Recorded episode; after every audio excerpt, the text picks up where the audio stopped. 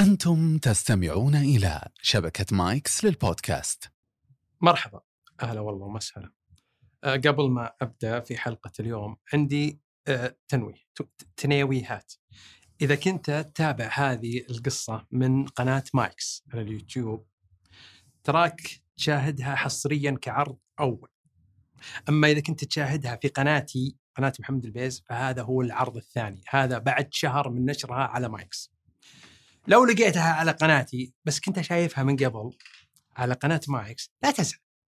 ترى غيرك ما شاف العرض الأول أو يبي يشوفها عندي. يعني اقبل بال- بالتعددية ولا تعطر الناس على على رغباتك.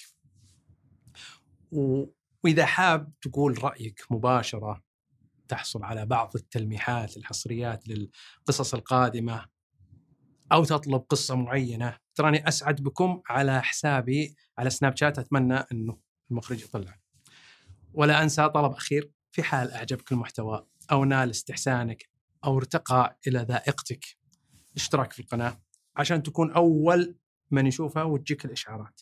عاد اللايك والشير يساعد في نشر ال- ال- المحتوى وتبقى تعليقاتكم ايا كانت في ملح المحتوى وطعمه الحلو.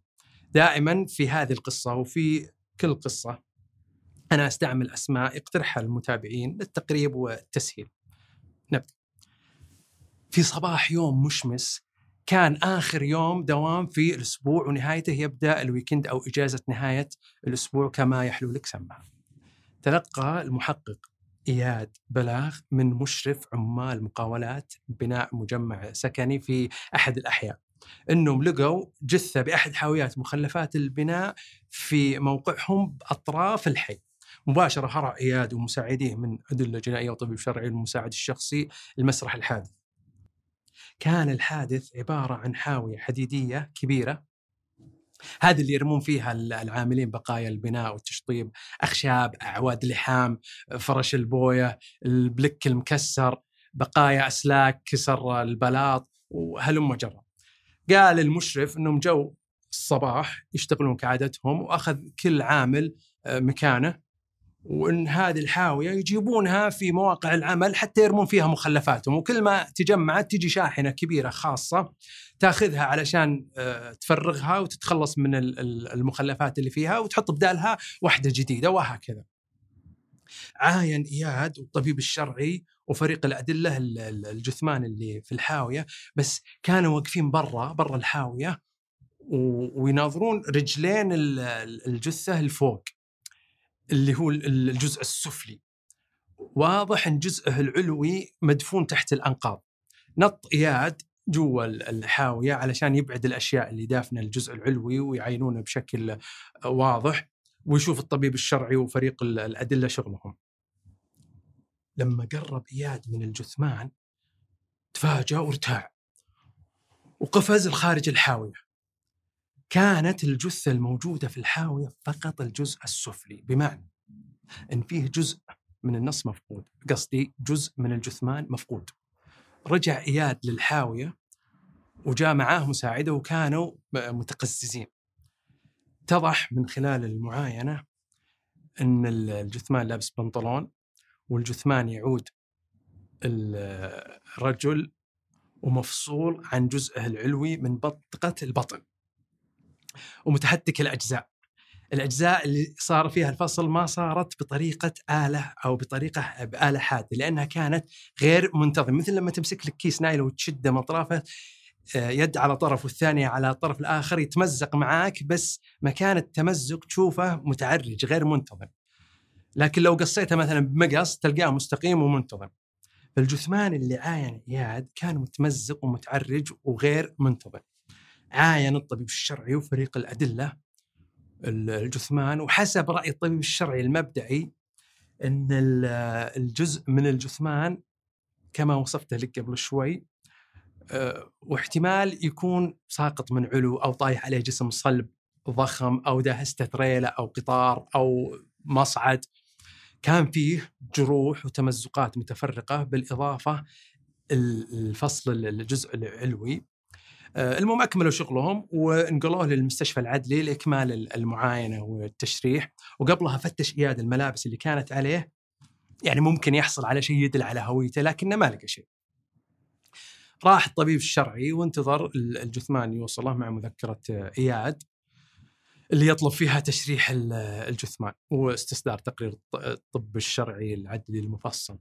إياد رجع مع مساعده وكان متروع ومشدوه من حول اللي هو شافه. ولما وصل وقابل رئيسه وقص قص عليه القصة وهو يقص آه، دخل عليهم المصور وأعطاهم صور مسرح الحادث. لما شافه الرئيس طير عيونه وما قدر يمسك نفسه وفجأة جاه غثيان وطلع بسرعة. رجع بعد عشر دقائق ووجهه أصفر قال اياد بالله شايف كل هذا و... ومقلبه قال إياد إيه وش فيك؟ قال يا أخي أنا من تعينت مر علي قضايا كثير ولا شعرت بشيء لكن هذا مجرد الصور تعبت الله يعينك.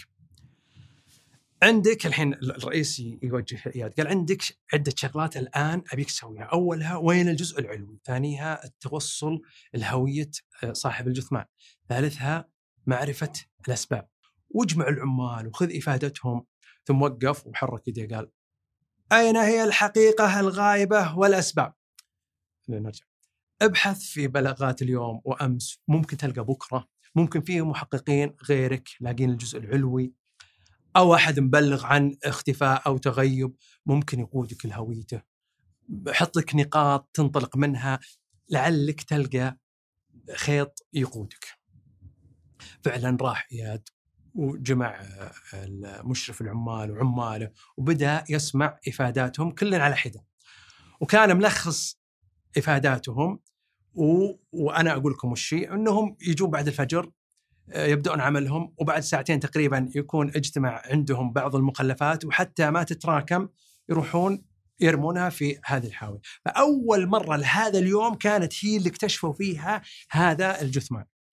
سألهم إياد قال متى آخر مرة رميت؟ وقال أحدهم أمس قبل ما نمشي المساء رميت مخلفات وغادرنا. ولاحظ إياد إن هالحاوية هي اللي كانت أمس مو بوحدة جديدة لأن المخلفات اللي وصفوها كانت موجودة لما جاء يعاين واستدعى حارس الموقع وقال أنا أكون نايم جوا الموقع. والحاوية برا وبعيدة عن عن غرفتي ولا سمعت شيء. ولما قمت أصلي الفجر كان الوضع طبيعي. ولا قدر يحصل من أحد من العمال على آه، معلومة مفيدة. وكان واضح إن الجثمان مرمي من قبل وصولهم. الحي كان في طرف المدينة ولا في سكان كثير يقدر إياد يروح ويسأل أحد. بحث في سجلات البلاغات لكنه ما حصل شيء. وعمل بلاغ ومرر لكل المحققين والمسؤولين. يبلغهم عن القضية ويطلب منهم في حال العثور على جزء الجثمان أو ورود بلاغ عن فقدان أو تغيب أو اختفاء أحد يبلغونه. ومر اليوم كامل دون نتيجة، قلنا لكم هذا آخر يوم في الأسبوع يعني الآن بدا الاجازه weekend. إياد قايم من الصبح وكان عنده خطة يرجع بعد الدوام ويقيل ثم يبدأ ال weekend لكن القضية جت و... ونكدت عليه. وشوشته وراح يومه كله. لما جاء ينام في الليل ما قدر ما غير يتقلب يتقلب يفكر مو بقادر ينام. عاد قال خل أشغل لي قصة للبيز عشان ارقد طبعا أكيد صح طلع إياد من البيت وراح للموقع يوم شاف ما جاه النوم. الموقع حق الحاوي اللي لقوا فيه جثمان وقاعد يدور فيه بالسيارة. كان الموقع شوي موحش موحش جدا مو بشوي. ظلام ولا في أحد من الناس آه، ما في أحد اطلاقا. وقف سيارته ودار على رجوله. حاول يستنطق الموقع. ضاق صدره وتشوش واستاحش ورجع. نام إياد وجواله جنبه. لما صحى يصلي الفجر لقى مسكول. مسكول يعني مكالمة فائتة. لقى مكالمات فائتات. من التعب ما سمع جواله. طلع زميله أسعد يبلغه أن وردهم بلاغ عن جثمان آخر.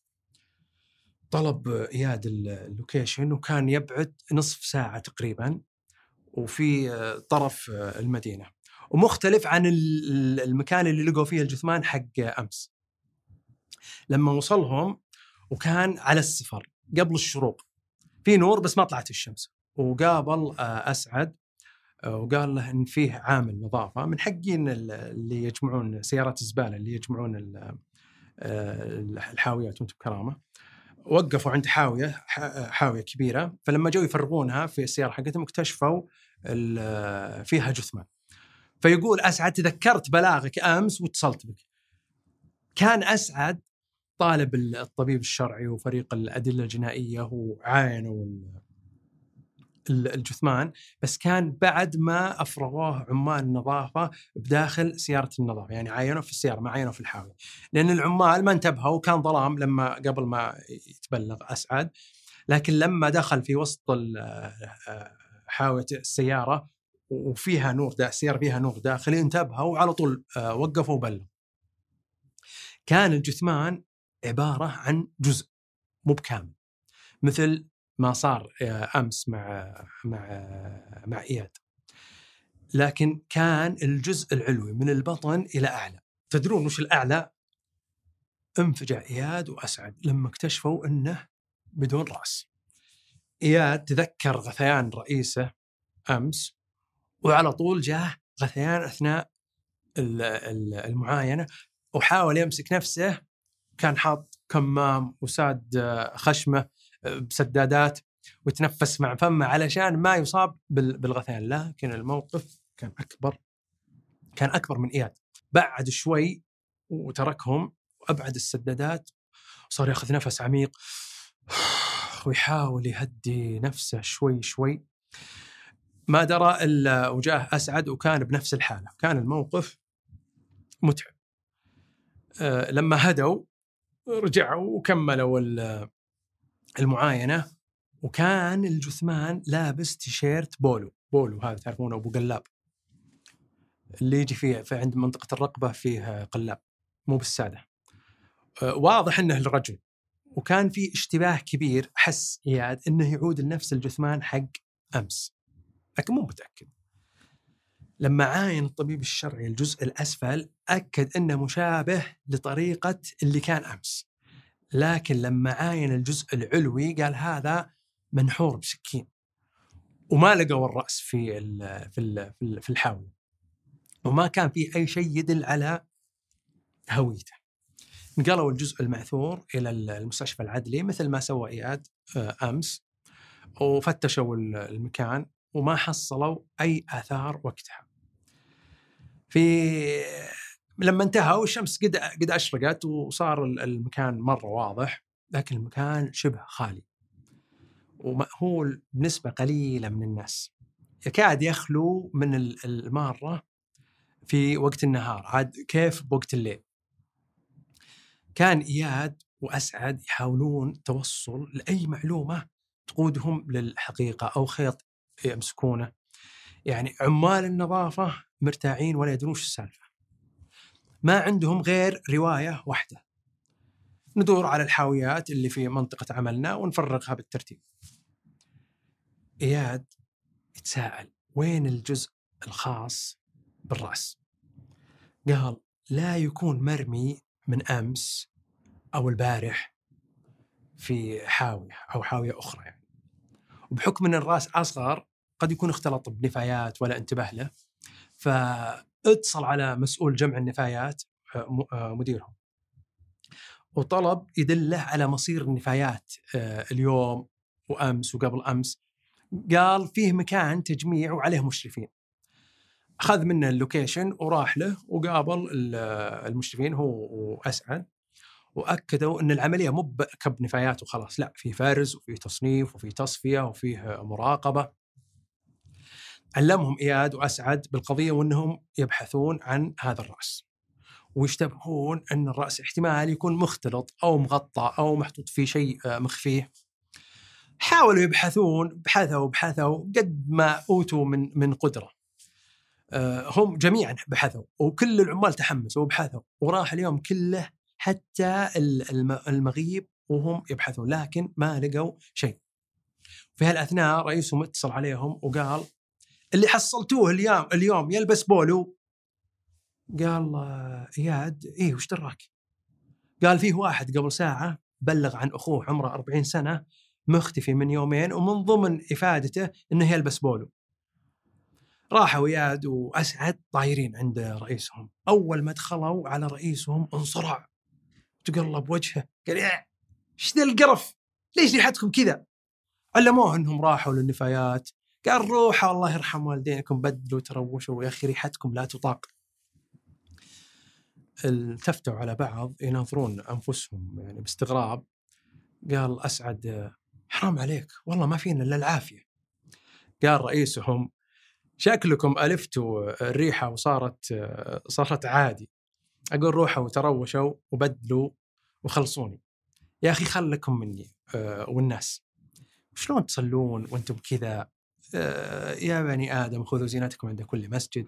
المهم راحوا خذوا لهم ساعة ورجعوا. قال لي الحين هذول عيالي.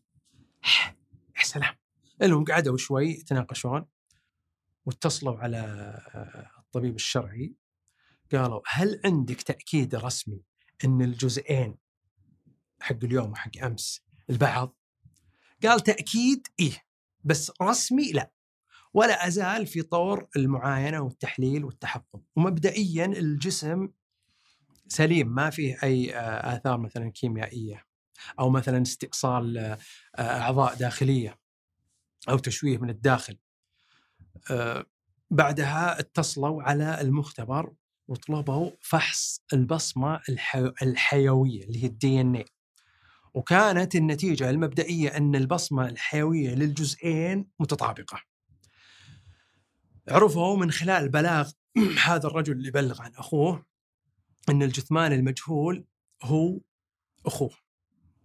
اتصلوا عليه إياد وأسعد واستدعوه. لما جاء أخذوا منه تفاصيل أكبر.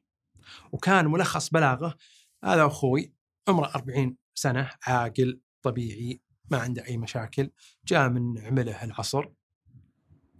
وطلع المغرب كعادته يروح يعني يروح عن نفسه مع أصحابه أو يروح النادي يلعب بادل يقعد بكوفي وإنه طلع من ذاك الوقت وله الآن لم يعد له الآن أكثر من 48 ساعة. طيب جواله سيارته قال والله جواله مغلق. وسيارته معه بس برضو مفقودة. أخذوا معلومات سيارته كاملة وعمموا على اوصافها للبحث عنها يمكن تقودهم الفك لغز الجريمة البشعة.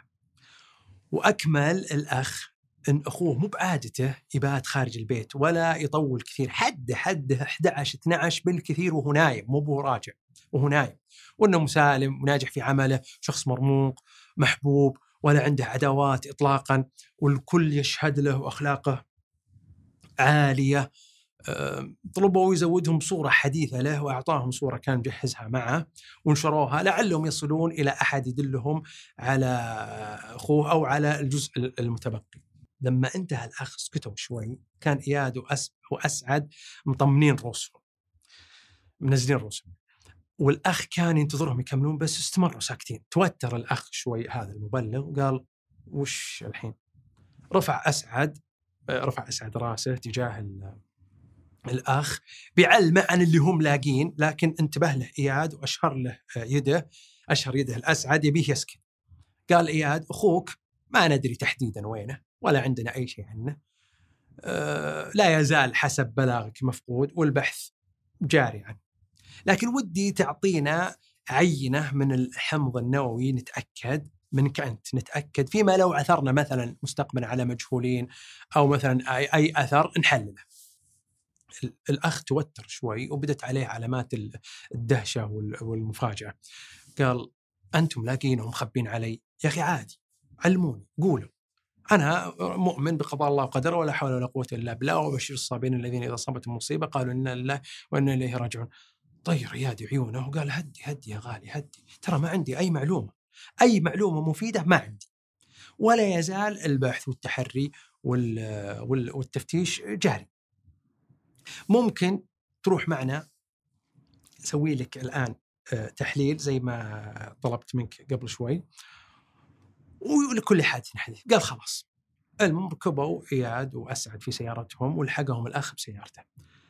أسعد يسوق وإياد جنبه. قال أسعد الإياد الحين ليش ما زتيتها؟ وعلمتها. زتيتها يعني رميتها. كلمة ارمها.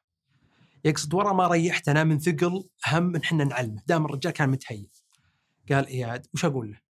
أقول فيه جثمان مو متأكدين إنه أخوك يلا انهبل وانفجع إلين نتأكد هو ولا مو بهو اركد اركد وخلنا نتأكد وبعدين نعلمه قال أسعد وش اللي نتأكد؟ متأكدين وخالصين قال يا وشلون تاكدت؟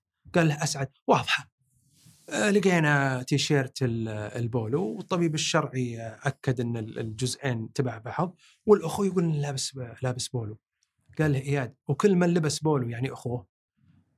قال أسعد. لا وأنا أخوك بس نفس الماركة ونفس حتى نفس اللون وتزامن الاختفاء مع العثور على على الجثمان. قال إياد ومع ذلك ما يضر لو تأخرنا ولا علمنا. إلين نتاكد قال الله أسعد الله يعني أمرك غريب. أقطع يدي إن كان ما هو بحو. قال له إياد وما طلع وما طلع هو. قال سوي لي عصب إياد وقال أبى أسوي بك مثل ما لقيناه وأرميك بالحاويات آه، عاد أسعد أعطاها نظرة الخايف ووجه قدام ولا عاد التفت حتى وصلوا للمختبر. قبل ما يوصلون إياد اتصل على المختبر وقال معنا واحد نشتبه انه أخو صاحب الجثمان لا تثيرون قدامه أي كلام ولا تتكلمون عن عن جثمان ولا عن عثور ولا عن حاجة. اسحبوا منه عينه وخلوه يطلع بسلام. ويعني يبي راعي مشاعره وما يبي يعطيه معلومة قبل ما يكون متأكدين. لما وصلوا ودخلوا راحوا للقسم المختص وسحبوا العينة وودعوا الأخ وقال إياد نبي نكلمك أول ما نعرف أي شيء وأنت يعني إن تكفى إن عرفت شيء علمنا مباشرة. راح الأخ وكان تقريبا يعني منتصف الليل وانتظر إياد وأسعد نتيجة التحليل اللي هي مضاهاة الأخ مع مع الجثمان. وكانوا جوعانين بس إياد ما انتبه إنه جوعان بسبب تركيزه على القضية، أما أسعد فلقى مطعم بروستوم قريب من المختبر وطلع من دون علم إياد وراح وطلب له وجبة وغطى له شوي ثم جاء قال له إياد وينك؟ قال رحت أطلب عشاء. قال وينه؟ قال بيجلس الحين وراه الفاتورة. قال وش طلبت؟ قال بروستم. قال الله يعيننا على العطش. المهم راحوا بعد شوي وقعدوا بالمطعم وأسعد ما غير يعرمش مع الدجاج. قال له إياد تتوقع قطع الدجاج اللي أنت قاعد تاكلها من دجاجة واحدة ولا من عدة دجاجات قال أسعد والله ما همني. أهم شيء لا تخلصه عني لأنه كان يأكل بسرعة. قال له إياد علشان كذا أنت ما همك وتبي تعلم الأخو قبل ما تتأكد هنا انتبه أسعد وقال وش تقصد؟ تتوقع فعلا أن اللي لقيناه مو بأخوه؟ قال له إياد أنا فقط أشك مجرد شك. قال له أسعد طيب ليه؟ يعني وش وجه الشك عندك؟ قال إياد يا أخي لما جلس الأخو كنت أوزع النظرات عليه لما كانوا يسمعون إفادته، كنت أوزع النظرات عليه وعلى جسمه ولون بشرته، لو كان ف... يعني لو كان أخوه فعلا بيكون بينهم تشابه. لكن الجثمان اللي لقيناه في اختلاف بينهم. هنا سكت أسعد ويوقف أكل. كان الموقف أكل وهو يناظر اياد ووجهه متفاجئ قال اسعد والله إنك صادق يعني الأخ أبيض البشرة بينما الجثمان فيه فيه يعني داكن فيه سمرة قال اياد وش بعد؟ وش لاحظت بعد؟ فكر أسعد شوي قال الأخ كأن جزءه السفلي مليان مليان شوي بينما الجثمان عصقور نحيف قال إياد يا سلام عليك وبرضه في ملاحظة ثالثة قال لا اسعد إيش؟ وش الملاحظة الثالثة؟ قال ما انتبهت إن الأخ كثيف الشعر قاعد أسعد يتخيل قال كيف عرفت هذه؟ هذه ما أتذكرها. قال إياد لما جينا في المختبر وفك ملابسه للتحليل لاحظت إن شعر صدره ويديه كثيف لكن الجثمان شعره في في المعاينة كان مرة قليل. وقف أسعد عن الأكل وقاعد يفكر. قال الاياد طيب والتيشيرت اللي على الجثمان متطابق مع وصف الأخ. قال له اياد أتفهم كلامك لكن في احتمال إنه مطقم مع أحد. ما سمعت الأخ يقول إنه رياضي ويروح للجيم. غير كذا في شيء أوضح. الأوضح منها مقاس الملابس. مقاس الملابس مقاس البولو هذه اللي شفناها أوسع من مقاس الجثمان. وبرضه في بالي نقطة تحتاج تحقق. طلعوا من المطعم وراحوا للمختبر ولا قال النقطة. لقوا النتيجة جاهزة وكان الفني يشوف إياد بنظرة غريبة وساكت. وكانت الصدمة لإياد وأسعد وش عدم تطابق بصمة الحمض النووي للجثمان المجهول مع بصمة الأخ. طلعوا ورجعوا لعملهم وكانوا مرة مصدومين. الطريق قال إياد الأسعد مر المستشفى مستشفى العدلي أبي أشوف الجثمان. قال لها أسعد أه وش تبي بالضبط؟ قال له فيه نقطة أبي أتحقق منها. يعني كان شوي عندهم إحباط. دخلوا المستشفى وطلبوا الجثمان والملابس. أخذ إياد الملابس وكان من ضمنها حذاء الجثمان وكان مقاسه 43 رجعوا لقسمهم وكان على الفجر وماسكين أنفسهم من التعب ودخلوا ولقوا رئيسهم قال يلا صلي. يوم قربوا منه بيصلون ويلتفت عليهم قال إيش ذا؟ الله يقرفكم إيش ماكلين؟ أسعد كان حاط يده على بطنه ويبتسم. قال رئيسهم ثم وهو يمتعض ويتميز غضوا بعد الصلاة استلقى كل من إياد وأسعد وغطاه في سباة عميق. ولا درى إياد إلا الشمس آه، تصحيه. الإشعاع الشمس ولهيبها يصحيه الضحى. لكن أسعد ما قام. إياد اتصل على الأخ وقال أخوك وين يسكن؟ قال معنا في البيت. قال له اياد آه، هو متزوج ولا مو متزوج؟ قال لا بس آه، بيتنا كبير وفيه جناح خاص خاص بأخوي وساكن فيه هو وعائلته. قال طيب ودي أجي أشوف آه، أماكنه وأقابل المقربين منه وأولهم زوجته. قال الأخ حياك وأعطاه اللوكيشن. ركب اياد مع المساعد وذاك الحين نايم. وراحوا يروحون للسكن المفقود. لما قربوا يوصلون اتصل عليه أسعد. قال وينك؟ قال يا رحت عاين سكن المفقود. قال ترى لقوا السيارة حقته آه، في منطقة نائية. قال إياد وينها؟ بسرعة عطني العنوان ونتقابل هناك.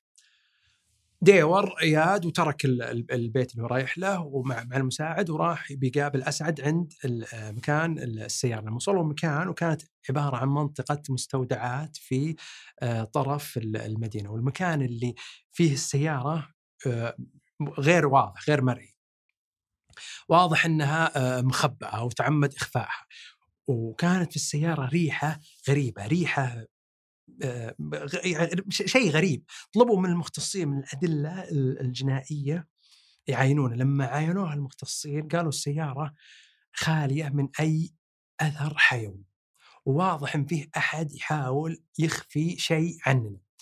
لأن هذا كلام الفني الأدلة. يعني فيه كحول الايزوبوبروبيل منتشرة في ترى يلا منتشرة في كامل السيارة.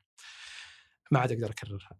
بحثوا عن الجوال حقه وما حصلوه في السيارة. مسحوا المنطقة بقطر كيلو ما حصلوا أي آثار إلا آثار قدمين واضح إنها راحت وجت أو جت وراحت لأنها تبدأ من السيارة وتنتهي بالخط أو بالعكس. يعني رايحة جاية فما تدري هي من وين بادية ولا من هي جاية. فهم إياد إن أكيد فيه سيارة أخرى كانت على الخط أو إن مكان قريب له علاقة باختفاء الأخ. داروا في المنطقة على المستودعات. كان هذا آخر يوم في ال weekend آه، يعني بكرة الدوامات بس هم لسه آخر يوم. ولا فيه آه، يعني وإجازة. ما في شيء يعني أثار انتباههم وما في أحد يقدرون يقابلونه أو يكلمونه. على الغروب راح إياد وأسعد البيت المفقود تركوا الموقع هذا وراح بيت المفقود وقابلوا الأخ وقابلوا الزوجة. قالوا لهم إنهم مستغربين ولا قد سواها. قالت الزوجة أنه ما يشكي من شيء ولا سمعت منه شيء ولا آه، لاحظت عليه شيء. بالعكس قالت زوجي رجل سعيد آه، لطيف مع الناس ولا عنده عداوات ولا يخبي عني شيء.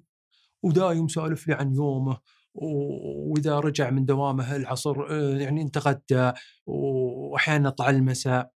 اجتماعي غالبا يطلع يروح مثلا للنادي أو يلعب تنس أو يلعب بادل وعلاقاته طيبة. سألها اياد ما تحسين باشتباه تجاه أحد؟ آه، ولو يعني من من من شخص غير متوقع. قالت مستحيل. قال ما قد حسيتي عليه باكتئاب آه، تذمر آه، ما قد أخذ علاجات. قالت أقول لك زوجي تقي نقي لا مخدرات لا مسكرات لا حتى تدخين لا علاقات مشبوهة. آه، قال طيب وعمله قالت قمة في النجاح والمثابرة شخص واقعي ولا يكلف نفسه ما لا تطيق. وذكي وهميم ومثابر ويؤدي عمله ولا يتأخر ولا ودائم ناجح وترقى وحتى مؤخرا حصل على ترقية كبيرة وتعين مدير عام. في الشركة اللي هو يشتغل فيها وسوينا له حفلة. قال إياد طيب آه عندي طلب ودي أعاين آه غرفته وأغراضه ومتعلقاته. لما دخل هو أسعد وفتشوا في أغراضه وملابسه اكتشفوا إن عنده بولوات. بولوات يعني جمع بولو كثيرة وألوان مختلفة. أخذ واحدة وشاف مقاسها ورجعها. طلعت متطابقة مع مقاس الموجودة على الجثمان. قال للزوجة شكله يحب البولو. قالت والله فعلا يحب يلبسها كثير. قال لها آه، من وين وين وين وين أحذيته؟ أشرت له آه، عليها. أخذها إياد وقلبها بيشوف المقاس وطلعت 43 قال لها وش كان يلبس لما طلع؟ قالت جزمة بيضة رياضية يحبها مخصصها للجري. لما وصفتها طلعت نفسها اللي كانت على الجثمان في اليوم الأول اللي هو الجثمان الجزء السفلي. لما جاء إياد وأسعد بيغادرون قال أسعد الإياد أعلمهم إننا لقينا السيارة ولا بتسكتني زي ما سكتني ذيك المرة للأخو. التفت إياد على الأخ وقال بالمناسبة أنا أعتذر عن التأخير لأني وعدتك آه، الضحى. قبل يعني قبل الظهر بس وأنا جايك تبلغنا عن العثور على السيارة ورحنا نشوفها ونعاينها وكانت في آه، منطقة أنا اوصفها له. بس ما لقينا فيها شيء. اندهش الأخ والزوجة وتفاجئوا وصاروا يسألون إياد لكن إياد آه، اعتذر منهم لأنه ما يملك معلومات ثم سألهم تتوقعون وش له في ذيك المنطقة علشان يروح؟ لانها كانت منطقة نائية. فكر الأخ شوي ما ما عنده جواب. ثم قالت الزوجة أتوقع ما كنت غلطانة إن مستودع الشركة حقتهم في ذيك المنطقة اللي أنت وصفتها. قال لها إياد خير إن شاء الله. آه، أرجوكم لو وصلكم أي شيء أو معلومة آه، لا تترددون وتواصلوا معنا. طلعوا وركبوا في الطريق. قال إياد الملابس كلها للمفقود لكن الجثمان مو بهو. ترى أنا ما أفكر بالظاهر وبس. ممكن فيه شيء خفي وفيه أحد يحاول يضللنا قال له أسعد اشرح أكثر. قال إياد أنت كنت تتوقع أن الجثمان للمفقود. لا يعني لأن الظاهر كان يوحي لك بهالشيء. لكن لما سوينا تحليل الحمض النووي طلع غير متطابق. أنا من الاحتمالات اللي موجودة براسي لكن لا أزال أتحقق منها محتمل أن المفقود هذا اللي إحنا ندور عنه. محتمل إنه مجرم وقتل صاحب الجثمان ولبسه ملابسه أو لبسه ثم اقتله. ممكن فيه جثمان آه، مخفي ولا نزال ما لقيناه. إلى الآن مع ترى في جثمان ثاني. الاحتمالات يا أسعد واجد. لكن نحتاج تركيز ولا نستعجل. قال أسعد فيه خط مفترض إن آه، نركز عليه وهو خط بيئة العمل. لا سيما وان الزوجة تقول إنه منطقة مستودع شركته اللي هو مديرها. قال إياد صح صح عليك بس الآن ليل وإجازة وبكرة تبدأ الأعمال. من الفجر نزورهم. سكتوا شوي ثم ورد اتصال على جوال إياد. رد قال له أنا فني الاتصالات بخصوص طلبك عن جوال المفقود. قال له إياد إيه تفضل. أنا كنت طالب تحديد مواقعه وبعض المعلومات. قال مواقعه من طلع من بيتهم المساء ثم توجه لمنطقة ملاعب ثم في اتصال وارد من رقم جوال صادر من المنطقة النائية نفس منطقة السيارة. وبعدها توجه المفقود للمنطقه النائية ثم انقطع الإرسال. قال له إياد ما في غير هالاتصال؟ قال لا قال طيب شوف لي الرقم اللي اللي صادر قال برضه مقطوع. مقطوع يعني ما, ما يعني ما في مقفل ومنقطع الإرسال وبنفس التزامن بين الجوالين بس الرقم الصادر واضح إنه موجود على طول في المنطقة النائية. قال إياد عطني بالتحديد منطقته. اعطاه المكان وتوجهوا مباشرة. لما وصلوا كان عبارة عن مستودع ضخم وقريب من المكان اللي حصلوا فيه السيارة. تفاجئوا إن المستودع خاص فعلا بالشركة اللي المفقود مديرها. داروا عليه كان المكان آه، موحش موحش مرة وظلام الليل الدامس وهدوء ولا فيه إلا هم ولا يسمعون يسمعون صوت أنفاسهم. حاولوا يطقون على الباب الباب المستودع ما ما تلقوا إجابة بحثوا عن رقم للتواصل ملصق برا أو شيء. ما حصلوا آه، لاحظوا إن المستودع له باب رئيسي كبير. واضح إنه للشاحنات إذا جت تحمل وتنزل تدخل معه جوا المستودع. وفيه جنبه باب صغير هذا للناس يعني اللي بيدخلون المستودع أو, يعني العاملين كذا الباب كان مقفل من الخارج وباب الشاحنات ما يفتح إلا من الداخل. بس الباب الصغير كان مقفل وواضح إنه مقفل من من من برا يعني لو تبي تفتحه لازم تدخل من الباب العادي وتفتح من جوا الباب الكبير التفت إياد على أسعد وقال له أسعد وش فيك؟ قال وش رايك ندخل؟ قال ما عندي مشكلة بس كيف كيف بندخل؟ راح إياد لشنطة السيارة وطلع مقص حديد قال ما في شيء اسمه كيف إذا عزمت فتوكل على الله ويقص السلسلة ويفتح الباب لما دخلوا كان مرة ظلام. وإياد مولع آه، بجواله كشاف الجوال أو نور الجوال بس إنه ضعيف. راح أسعد السيارة وغير مكانها ووجهها وجه مقدمه السيارة على الباب. صارت الإضاءة آه، وحط الإضاءة على العالي وصارت الإضاءة تنور على على على جزء من من المستودع. دخلوا كان المكان زي ما قلت لكم من داخل موحش مظلم. تجولوا فيه. ولقوا رافعات شوكية وكونتينرات وبضايع وطبليات عليها بضايع بعضها فوق بعض. كان رص البضائع مخلي المستودع كأنه مقسم إلى أسياب من ارتفاعها العالي. قال أسعد الإياد مستحيل نشوف شيء في هالظلام خلنا نطلب مساعدة. قال له إياد اطلب وأنا قايل لك لا. المهم طلع أسعد آه، مش عيب يطلع. وجواله ما فيه ما, ما فيه شبكة. بيحاول يطلع ما لقى شبكة. ولا لقى إرسال. ويحاول يحصل على آه، إرسال الين اضطر أنه يقفل جهازه ويشغله أكثر من مرة ويغير الشبكة علشان يجيه إرسال. الين طلع. لما طلع قعد في السيارة يكلم ويوصل للفرقة المساعدة الموقع وفتش في السيارة ويلقى كشاف اخذه ورجع لاياد صوت عليه يا إياد ما رد. يا إياد بصوت عالي ما رد عليه. يا اياد صرخ ما يرد عليه إلا الصمت. مستودع كبير وفيه جزء اللي يسمونه الميزانين يعني دور إضافي نص دور إضافي. سفر أسعد على السقف يبي إياد ينتبه للنور. ما وجد أي نتيجة. راح للميزانين ورقع عليه وكشف على على المستودع بكامل ويصوت على إياد ولا يسمع رد. ارتاح أسعد. ويقعد يمشط المستودع ولا لقاه. وبدأ يقلق عليه. بعد دقائق شاف أسعد نور جاي من برا المستودع. راح بسرعة ويلقى فرقة المساعدة موجودة. قال لهم إنه فقد إياد جوا.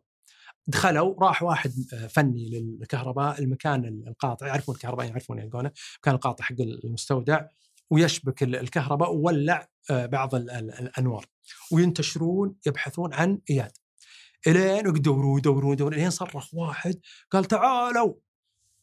حلو. قال تعالوا كان فيه آه، مؤخرة المستودع فيه مصعد مكشوف وما له باب حق أعمال آه، وله حفرة أو قاعدة اللي ينزل فيها ويستقر في, في الأرض. لكن لأنه حق عمال فما يحطون آه، مو بآمن ما يحطون عليه بيبان. غالبا يحطون مصعد عملي. بس الأمان فيه مرة متدني ولا عليه حماية. ما تقدر تستعمله وهو ظلام لأنك بتطيح. صار إياد طايح في الحفرة هذه ما شافها وفاقد الوعي. طلبوا له إسعاف إلين جاء الاسعاف وأعطوه العلاج اللازم. وصار فيه شوية رضوض ومخوش كذا حسب ما يظهر لهم. لما صحى إياد تحمدوا له بالسلامة. قال لهم الرافعة الرافعة. قال أسعد وش رافعته يا ابن الحلال؟ بغيت تروح فيها. قال فيه رافعة شوكية قريبة من المصعد اللي أنا طحت فيه. فيه رجلين تدودل. تدودل يعني تتدلى. انطلقوا كلهم ورجعوا داخل المستودع. ويلقون الرافعة الشوكية والأشواك حقتها فوق الأعلى آه، مستوى. وفعلا شافوا رجلين. طلبوا المختصين من الأدلة الجنائية والطبيب الشرعي ورفعوا آثار من الرافعة لكن الكيميائي أكد إن أكد إن فيه يعني أكد إن الرافعة مسوي مسوى فيها مثل ما سوي في سيارة المفقود. ممسوحة بالكحول قلت لكم اسمه الإيزوبروبومبيل. نزلوا الشوكة تحت وتبين إن عليها طبلية وفوقها الصدمة الكبيرة، لقوا جثمان مقتول ومتلقي عدة طعنات في أنحاء متفرقة من من جسمه، لما استكشفوا أكثر تبين إنه متعرض أيضا للرض في كامل أنحاء جسمه وأغلب العظام متكسرة. كان القميص اللي عليه بولو مقاس كبير ومكتوب عليه بخط اليد بالقلم. مدير كبير ها ها ها وكان حافي القدمين بس عليه آه، شراب. وجد وجدوا في كثير من المكان بقع دم منتشرة. نقلوا الجثمان للمستشفى العدلي علشان يكمل الطبيب الشرعي وبحثوا عن آثار لكن هذا اللي لقوه. إياد كان تعبان عقب الطيحة ويرفض يروح للمستشفى حتى ينتهي من مسرح الحادث هذا. قال إياد الأسعد رح لغرفة الحارس في المستودع وفتش فتش عنه. ولا أظنك تلقاه بس فتش فيها وتأكد من ملابسه ومقاساته. وخلي الكيميائي يبحث عن آثار بصمة حيوية ويرفع بصماته. راح أسعد وفتش وتبين إن آه، مقاساته صغيرة ومقاس رجله 42 من من الحذاء حقه. رجع وعلم آه، إياد قال خلاص أنا بروح أتعالج الحين وأنت راح بسرعة تاكد من الجثمان الأول أشك إنه جثمان الحارس واطلب من المختبر يضاهون الحمض النووي للجثمان الثاني اللي لقيناه على الرافعة الشوكية آه، مع الحمض النووي للأخ. وخلنا على تواصل أول بأول. أول ما وصل إياد المستشفى ويلقى رئيسه قدامه جاي يتطمن عليه يحبه يطمن عليه وقعد معاه وهو يتعالج ويعلمه إياد بكل اللي صار. آه، أول ما خلص خلصوا وكان على الفجر قال رئيسه أنت خلك ريح. ولا تطلع ولا شيء. أنا بروح أشوف اسعد إيش سوى. قال إياد رجلي على رجلك. يا ولد يا الحبيب أنت تعبان. قال شيء يقول إياد قال شيء بديتها بكمله أو أهلك من دونه. المحس الرئيس أنه صامل قال زين خلينا نصلي في المستشفى وننطلق. كملوا آه، طريقهم إلى أسعد وكانوا ينتظرون نتيجة المختبر. وقفوا قدام مطعم البروستوم قال له الرئيس شكله لذيذ. وياد ما هو في حاله وتعبان وذهنه مشغول ومتشتت ويلتفت عليه وهو معصب. قال ما عرفنا لك. ويوم إنك تقول إنك تقرف وتقول شلون تصلون وأنتم ماكلينه. قال عادي صلوا بعدين آه، كلوا واضربوا واضربوا لي بسهم. المهم دخلوا المختبر. وقالوا لهم إن الجثمان الجديد متطابق مع بصمة الحيوية حقت الأخ المبلغ. وهنا عرفوا إن المفقود صار معثور عليه لكن متوفي. يعني اللي على الشوكة هذا الأخ بس الجثمان الأول مقطع ما يدرون. اتصل إياد على أسعد وعلمه إن الكشف على الجثمان يثبت إنه متهشم القفص الصدري والأطراف والعمود الفقري وعظام الوجه هذا أسعد يقول له وإنه على ما يبدو إنه مصدوم أو مضروب بجسم صلب وحسب وصف مسرح الحادث والآثار المرفوعة من رافعه هذا كلام الطبيب الشرعي. يبدو إن الجاني استخدم الرافعة الشوكية إنه يصدمه في الجدار أو يدعسه أو يضربه بالشوكة، أما الجثمان الأول اللي بدون راس لا يزال مجهول، قال إياد الرئيسة وش رأيك؟ بهالأثناء جاء فني المختبر وقال إن الآثار المرفوعة من غرفة الحارس أثبتت إنها خاصة بجثمان المجهول الأول. اضطرب الرئيس واياد وتوتروا. آه قال الرئيس حنا أمام عدو غامض. مو بواضح معالمه ولا دوافعه. الآن وجب علينا نروح لمقر الشركة ونعرف وش السالفة. هذا مديرهم آه، مقتول والحارس بعد والمستودع آه، حقهم وخاص فيهم.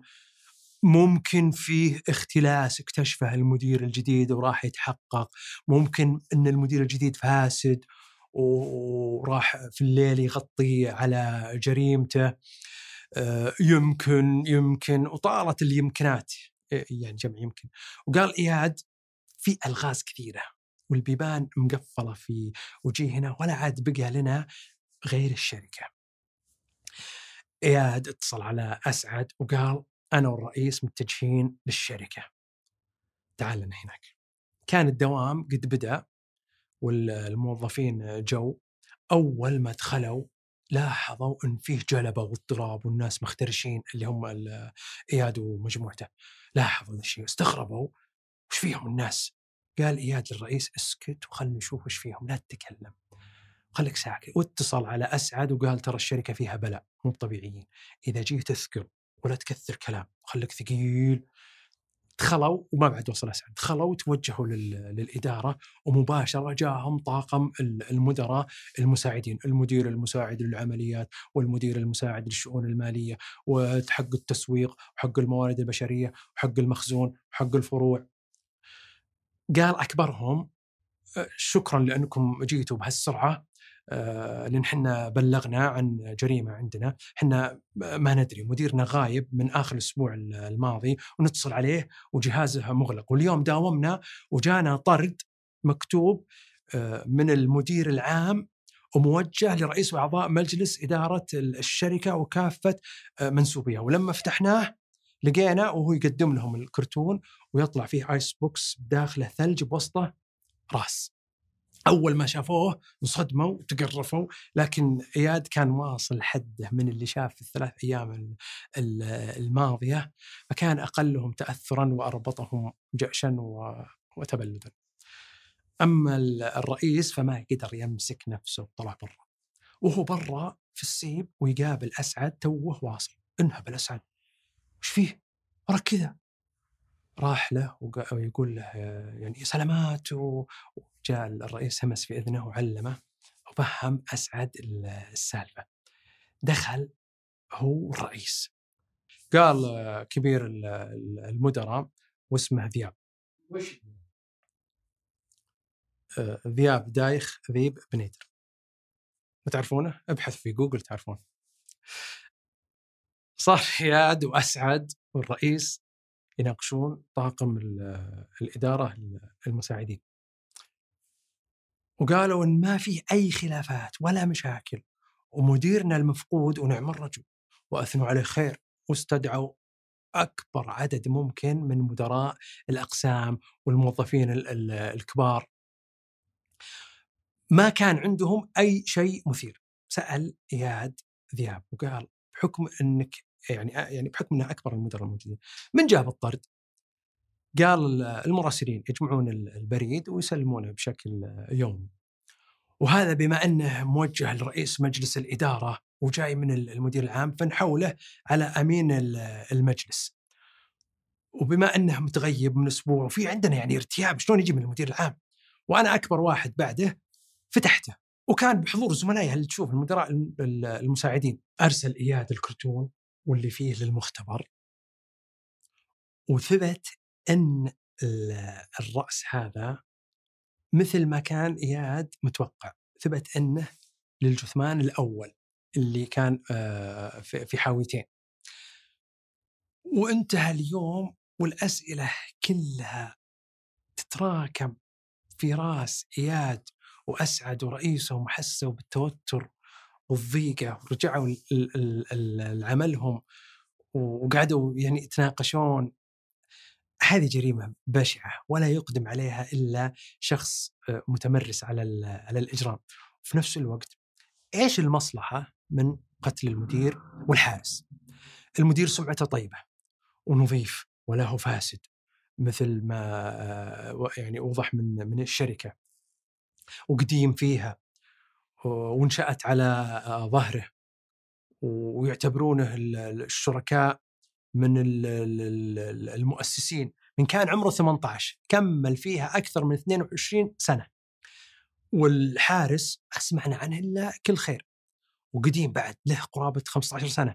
حسب الاتصالات تبين أن الحارس هو اللي اتصل بالمدير وبعدها انقطعت الاتصالات والإرسال عن الجوالين. قال أسعد يمكن إن المدير المقتول لما تعين اكتشف فساد المدير اللي قبله وراح يتحقق من المستودعات وهناك انغدر هو والحارس قال الرئيس طيب ليش الحارس؟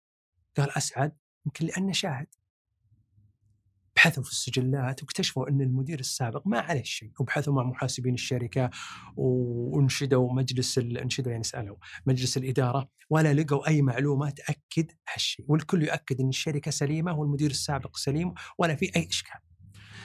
مرت الأيام والخناق يضيق عليهم ولا هم قادرين يتوصلون الحل. كرروا معاينة المستودع ولا في شيء ما في شيء مسروق ما في شيء يعني يحاولون يعرفون تفاصيل أكثر ما قدروا. تساءلوا لو كان مثلا الموضوع أخلاقي واحتمال إن المدير معتدي اخلاقيا على أحد وانتقم منه. لكن ما في شيء يوحي سمعة المدير ترى زينة. وكل ما تعمقوا وبحثوا لقوها أحسن وأحسن. الحارس نظامي ونظيف وأمين. آه، الشركة شغالة كويس وموظفيها ممتازين. وصل إياد والرئيس وأسعد الحلقة مفرغة لكن إياد ما يأس قال دائما في حل قاعد يفكر يفكر يفكر ويقلب قلب في أوراق القضية ومن دون ما من دون ما يقصد يلمح صورة آثار الأقدام اللي كانت عند سيارة المدير لما لقوها في المنطقة النائية القريبة من المستودع. ويبدأ اياد يبحث في المحاضر حقت هذه الحالة محاضر المعاينه ويلقى إن التقدير لها إنها كبيرة جزمة ولا تقل عن مقاس 45 وشاف الدعسة حقتها وصورها وحفظها في جواله. فكر اياد في أصدقاء المتوفى وفي group النادي وفي group التنس أو البادل حقين المتوفى المدير. قال هذه جريمة بشعة وصارت على اثنين منسوبي الشركة الأصدقاء ما لهم مصلوح. ولو لهم ما يقدرون يوصلون للشركة من باب أولى المستودع واللي خطط خطط بذكاء. واضح إن المجرم مفرغ من العاطفة ولا عنده إحساس ولا مشاعر حتى الحيوانات يا أخي ما تسوي البشاعه هذه. ويبدأ في تحليل السلوكيات الإجرامية يبحث عن مجرمين يسوون نفس هذا السلوك وصفاتهم. ممكن يلقى في محيط المدير أحد أوصافه قريبة من كذا. صار يبحث يبحث ويقرأ ويسأل المختصين. وصل إلى حصيلة معلوماتية تفيد إن فيه ناس زينا لكن حقيقتهم شياطين بصورة بشر. عندهم مشكلة في الأحاسيس والمشاعر. ما يعرفونها. لكنهم يتعايشون مع الناس متظاهرين إن عندهم آه، مشاعر. حتى يتكيفون مع مع المجتمع ويتطبعون معه. بس في حقيقتهم ما يعرفونها. وعندهم نزعة إجرامية ويرون إن غاية طموحاتهم ولذتهم تنفيذ جريمتهم. ولا معنى للأخلاق عندهم ولا قيمة لها. أهم شيء يحقق رغبته بغض النظر عن أي شخص آخر. يبتز فتاة أو ينتهك عرضها يلعب بعرضها مقابل تحقيق اللي في باله. من دون إحساس يعني بما قد تتعرض له من مشاكل وأذى. يدهس شخص مقابل ال- الاستمتاع بشكله وهو يستغيث ويطلب ال- الرحمة ويتعذب. ما يعرفون معنى ال- الرحمة أو الشفقة الأمانة الصدق القيم المبادئ. ما في. يعتقدون إن الحياة لهم خلقت لأجلهم. م- ولا يحق لأحد كذا. لا يحق لأحد منافستي عليها. أنا الأول من العالم. وغيرهم مسخرين لخدمتهم ولا يستحقون ال- الوجود فضلا عن منافستهم. ومن صفاتهم وهم صغار الاعتداء على ال- ال- الضعفاء مثل قتل الحيوانات مضايقة الناس بقدر ما أوتوا من من من قوة ما يشعرون بأي شيء. مشكلة ليست اختيارية غالبا. فيه مشكلة عند أحدهم في ال- الدماغ بحيث أن فص من الفصوص المتعلقة بالمشاعر أو القيم أو الإنسانية يكون معطل أو ضعيف. حسب ال- ال- الأطباء النفسيين آه، تسمى هذه الفئة psychopathy أو سايكوباثية أو psychopathy فكر إياد ولكنه ما لقى مكان يعج بالناس قد يفيده أكثر من مقر الشركة. وقال خل أبحث عن ناس ممكن أنهم كذا. سأل وسأل وبحث ثم تنبه إلى كلام مهم ما كان مكترث له لما قالت زوجة المدير إنه كان مترقي آه، مؤخرا وسوينا له حفلة راح لمجلس الإدارة وسألهم من كان ينافس ال- المدير الم- الميت على ال- المنصب؟ قالوا ما حد. قال ما كان في أسماء مطروحة وتنافسية؟ قالوا لا. هو المدير ال- المتوج أصلا من من سنوات. بس كنا ننتظر السابق يوصل سن التقاعد تكريما له وال- والجهوده اول ما تقاعد عينا هذا رسمي. قال طيب والمدراء ال- المساعدين؟ قالوا ولا واحد فيهم كان في القائمة أصلا وأغلبهم جايين حديثا يعني جاي من أماكن أخرى. أو إن خبرتهم ما تسعفهم. وصار يجرد أسماء كل المدراء على مجلس الإدارة.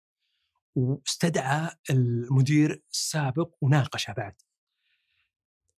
كل ما قال اسم وناقش عنه يستبعده. إلين وصل ذياب. قالوا الجميع قالوا هذا توأم روحه وصديقه ال- ال- المقرب. قال كيف؟ قالوا فيه ولاء من ذياب تجاه المدير. يفترضون هذا. واصلا ال- ال- المدير هو اللي جابه للشركة قبل خمس سنوات. آه، كان آه، ذياب شغال في شركة لكنهم استغنوا عنه وأنهوا عقده. والمدير ال- المغدور أو المقتول فزع له وتوسط له آه، في هذه الشركة ووظفه. صار إياد يسأل ويتحرى عن ذياب. واكتشف إنه والمغدور كانوا فعلا أصدقاء من أيام الثانوي. وفرقتهم آه، سنين ثم وظفه ال- ال- المدير الم- أو ما أدري يسميه المغدور أحسن. وكانت علاقتهم آه، مرة زينة. لكن إياد سمع من بعض الموظفين كلام عن ذياب وأنه كان يغتاب ال- المدير أحيانا قدامهم ويقلل من من قيمته ومكانته. وهذا الشيء أثار استغراب عند عند إياد. راح إياد لذياب وصار يناقشه بطريق غير مباشر وكان الظاهر على على ذياب الهدوء والثقة والثناء على ال- ال- المدير هذا المغدور ويذكره بالخير ويترحم عليه. فتش إياد في اتصالات ذياب لأن زاد الشك عنده في ليلة الحادثة لكنه اكتشف إن ذياب من طلع من دوامه ما غادر بيته ولا استعمل جوالة. حتى صباح اليوم التالي. سأله عن ذاك اليوم وأكد أنه ما غادر بيته. سأله عن حياته. قال كنت آه، متزوج من زمان لكني ما كملت. راح إياد تحرى عنه تحرى عنه كثير ولا لقى شيء. ثم تناقش مع أسعد ومع مع الرئيس. قالوا ليش ما نبحث في ماضيه؟ وبالفعل بحثوا عن مدرسته الثانوية وسألوا عن طليقته والحي اللي عاش فيه وتفاجأوا بال- بالنتائج. المدرسة قالوا أنه كان شرس وسبق وطق أستاذ وطليقته تقول كان سيء المعشر أخلاقه شينة وشايف نفسه ومغرور فيه كذا نرجسية فيه الأنا الطاغية. أما الحي ما لقوا أحد لكن في أحد البيوت قال أذكره كان مشكلجي وسبق يوم من زمان. يوم إنه كان طفل كان عنده آه، عند كان عند أخوه صيصان قلع عروسها وكان يضحك. ولما كبر وصار يسوق كان يلاحق العمال ويصدمهم بس عمال وضعوف كانوا يسامحونه. قوة الشبهة عند إياد تجاه ذياب لكن ما عنده أي دليل أو أو مستمسك وكانت الأدلة المادية ما تدينه بشيء يعني ما تدينه بإني اتهمه بقتل بالقتل البشع. قال رئيسه جبه يقصد ذياب وسووا له تحقيق رسمي ووجه له الاتهام واستعمل معاه جهاز كشف الكذب. جرب إياد الجهاز قبل على أسعد وصار أسعد إذا إذا كذب مفضوح أصلا اسعد يكشف بدون الجهاز كذا. إذا كذب يكشفه وإذا صدق عادي ما يكشفه. جربه على الرئيس ونفس الشيء. بالفعل آه، ما يعني كان الجهاز كان يعني كويس يكشف الكذب والصادق آه، عادي. وجرب أكثر من مرة. وكانوا ينتظرون لحظة ما يكشف الجهاز آه، ذياب. لكن الجهاز ما كشفه. كان ذياب صادق في كل شيء. هنا احبط إياد اضطر إنه يفرج عن ذياب ما لقى عليه شيء. وحس بانهيار وحزن. مرة لكنه ما يأس وتوكل على الله وقال ان معي ربي سيهدين. وكان شعوره يقول له إن ذياب حتى لو ما كان له يد مباشرة فأكيد إنه يعرف شيء مخبي شيء. ويحط عليه مراقبة 24 ساعة. في يوم دخل أسعد على إياد. مرت الأيام يعني. وقال له في أمانات ومضبوطات خاصة بالقضية أبيك تسوي أمر ندخلها للمستودع إلى ما يعني يحين التصرف فيها. جابوها وقعدوا يجردونها ولما جاء الكرتون وبداخله ال ice box اللي كان فيه الراس قال أسعد والله انه أصلي. ناظر إياد. وشاف ماركته وسكت شوي. قال والله إني أول مرة أشوفه. مو بمنتشر هذا كثير. قعدوا يبحثون عنه من واقع اسم الشركة وعرف اسم الوكيل اللي يبيعه وراحوا له اياد وأسعد. آه قال آه عندكم زيه يقول المحل قال كان عندنا بس خلص نزل بس فترة معينة وخلص كم حبة كذا وخلص. آه قال قال له اياد تقدر تعرف لي من اللي اشتروها؟ قال أقدر بس يبي لها وقت. قال اياد اياد خذ وقتك وهذه قاعدة ويقعدون على راسه ويبحث ويطبع لهم ويبحث ويطبع لهم قال له اياد لو حاولنا بالأوقات حقت الشراء تقدر تطلع لنا تسجيل بالكاميرات اللي اشتروا فيها؟ قال لي ممكن أقدر. ويقعد اياد وأسعد يجردونها. يجردون يجردون إلين حصروها ويفتحون كل واحدة بوقتها في الكاميرا إلين جت واحدة ويشوفون الصدمة ذياب واضح هو اللي اشتراها. يوم شافه البائع ويقعد يسبه قال له اياد ليش؟ قال والله إنه قليل أدب ولا يشوف الناس شيء وحقير ومغرور ونرجسي. قال اياد لو أجيبه لك تقدر تتعرف عليه وتشهد إنه هو الشاري لهذه القطعة؟ قال أكيد. راحوا قال أسعد آه والله وجب ذياب يا ذيبان. قال إياد اصبر تذكرت شيء؟ ويروح يستصدر أمر تفتيش من قاضي التحقيق البيت ذياب ويروحون له ويدخلون عليه ويفتشون آه، بيته ويلقون جزمة مقاس 45 دعستها مشابهة للي صورها للي صورها في جوال إياد اللي رفعوها من عند السيارة. قبضوا عليه وواجهوه بالبائع لكنه أنكر. وأنكر كل التهم وكان مصر على آه، براءته. ولا كان يعني في خوف أو حزن أو غضب كان جدا هادي وجدا مطمئن. لكن إياد فضحه وقال له أنت مريض وحقدت على المدير لما صار لما تعين عام. وتعتقد إنك إذا تخلصت منه بيحطونك مدير؟ وطبيعي إنك ما يصدر منك مشاعر لأنك سايكوباثي. بدليل قتلك للصيصان وأنت صغير وصدمك للعمال. ما أبدأ أي شيء. ولا أي اهتمام. ورفض يعترف وكان مصر على أنه مظلوم. عجز إياد وحاول بشتى الطرق وقال له ترى ابى اتهمك وأحيلك وأنا مطمن مية في المية إنك المدان المجرم. لكن ذياب كان أصلب ويرد بابتسامة وغرور ومتغطرس وبكل طمأنينة. ويقول له ما عندك أي شيء عليه وبعد مدة استدعى ذياب إياد وقال له ذياب يئست مني؟ قال لا. قال إذا يئست علمني. وتنرفز إياد ويخليه رجع للسجن. راح إياد استشار طبيب نفسي وعلم. قال كذا السايكوباث. لازم تحسسه إنه انتصر عليك وتخليه يحس إنه بذكائه وإنك أقل منه وإنك أحقر منه وإنه هو الأعلى من العالم. جاء إياد نادى قال له أنا فعلا يئست منك وأنا أعترف إني عاجز وأنا أعترف وبدأ يعطيه من ذا الكلام وإنك أنت أقوى مني وأقوى مما كنت أتصور وصار يريش به ويمدحه. قال ذياب أجل سجل عندك. واعترف إنه هو القاتل وإن المدير أصلا ما يستحق يكون مدير وإنه أولى منه.